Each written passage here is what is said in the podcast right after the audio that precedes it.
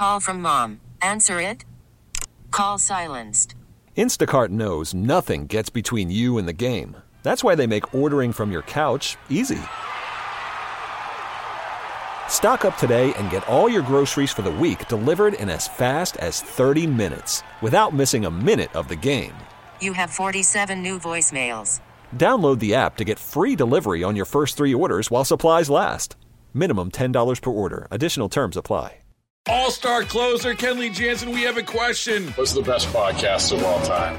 Baseball isn't boring, baby. I'm Rob Bradford, and every single day I'm sitting down with the biggest names to show you this great game is the greatest game. It's my podcast, it's my passion. It's a cause I started more than two years ago, and is now the most prolific national daily baseball pod there is. Another fact, so jump aboard the BIB Express. Follow and listen to Baseball Isn't Boring, presented by Wasabi Hot Cloud Storage on the free Audacy app or wherever you get your podcasts.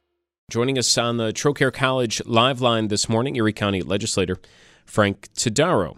We're talking about a story that's been in the news for the past couple of days.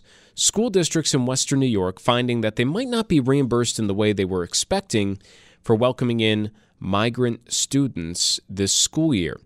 Frank, thanks for joining us this morning. You know, we have been told since the very beginning of uh, this topic, since the beginning that this happened, that all costs would be covered by New York City for the most part 100% of whether it's a hotel, whether it is, you know, any of these services that are being provided to people who find themselves in Western New York, in Erie County, 100% covered. School districts thought the same thing. Now they're finding out not so much.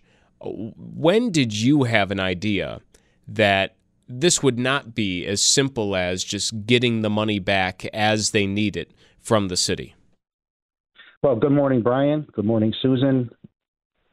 This uh, th- this concern came upon me when uh, when it all started back in June. When um, out of all the legislators, I was the one that represents the Cheektowaga area, where the hotels, where the migrants were going to be bused from New York City to our beautiful town of Cheektowaga. And when I started getting the calls, thinking, why am I the only legislator that's complaining right now and, and hearing about this movement that's happening from downstate to Western New York? Come to find out, it was planned that they would they have chosen Cheektowaga to move these migrants. So it all began in June of last year, where I said, This is a concern. My whole caucus was concerned because what are we going to do? How are we going to have the the, the necessary means to to make sure that uh, th- these migrants are taken care of? I mean, we our, our job as a legislator, we have budgets, and those budgets are run razor thin. Every department comes to us every year, we approve it, and they get passed. We know for a fact that there's no special lines in the budget for migrants. And then we we thought, okay, we need to take this a step further and start calling in superintendents, DocGo, everyone that's involved, uh, our commissioners from every branch in our government in Erie County, and start asking those questions because we know as lawmakers, policymakers, if it's not on paper, most likely in government, it's not going to happen.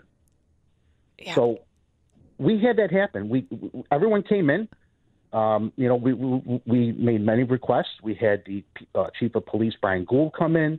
Uh, Joe D'Angelo, the superintendent for Maryvale Schools, came in, and we sat there, listened, we questioned, and we would look at each other and think, you know, everyone's in in this room right now, stating yes. We, we we were told that Albany is going to pay us 100%. They're going to reimburse us. We looked at each other and go, in our world, in the legislature world, if it's not on paper, it's not going to happen. We've stressed and stressed time and time again.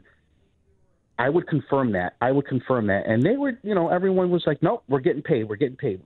Not to worry. Well, here we are.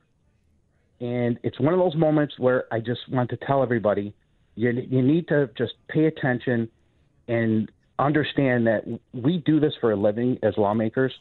And if you're being told one thing from New York State, from Albany, you better put it on paper. And here we are. And, and Frank, you know, it's $412,000 so far for Maryvale and with 70 migrant students. But those costs are only going to increase.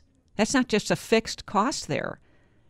Absolutely. There, there's more to it. Those are I call them soft costs. Those are just your your your your basic costs just to just to cover so, some uh, educators, uh, ling, you know, uh, some language classes.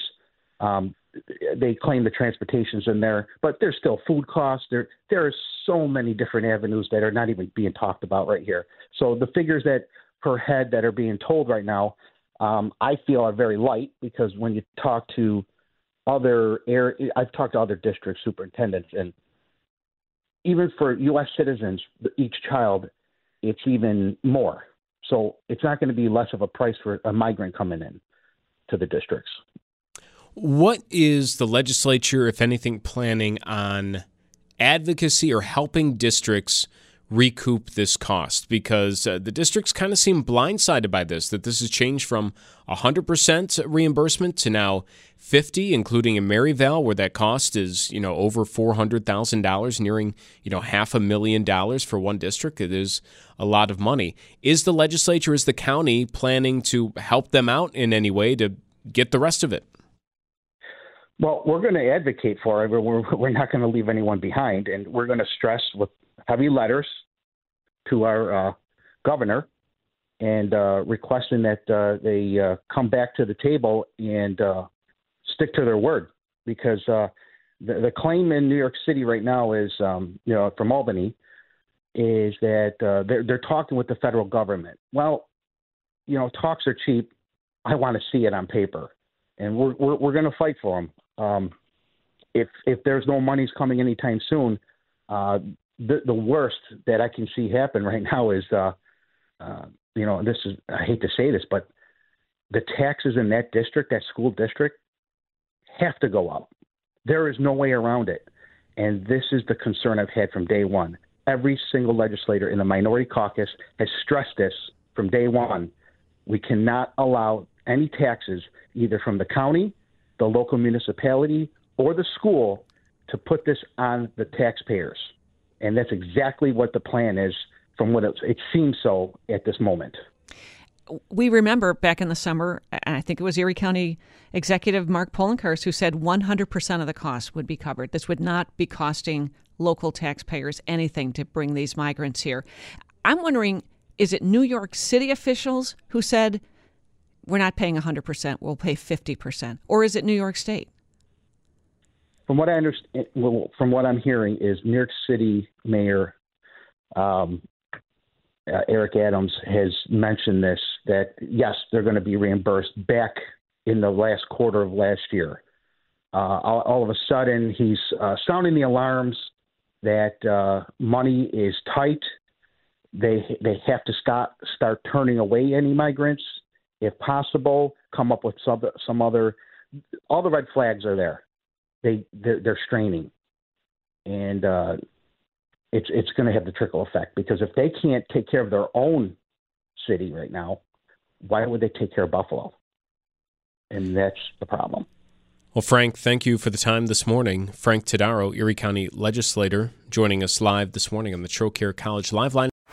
Baseball is in full swing. NBA playoffs are heating up, and your NFL team is gearing up for training camp. Listen to the latest on the teams you love here on the Audacy app. The biggest sports radio stations in the country, providing unrivaled local coverage of their teams, all in one place. Exclusive interviews with players, coaches, and team executives, streaming live and always available on demand. Stay in the know with your favorite teams right here on the Audacy app.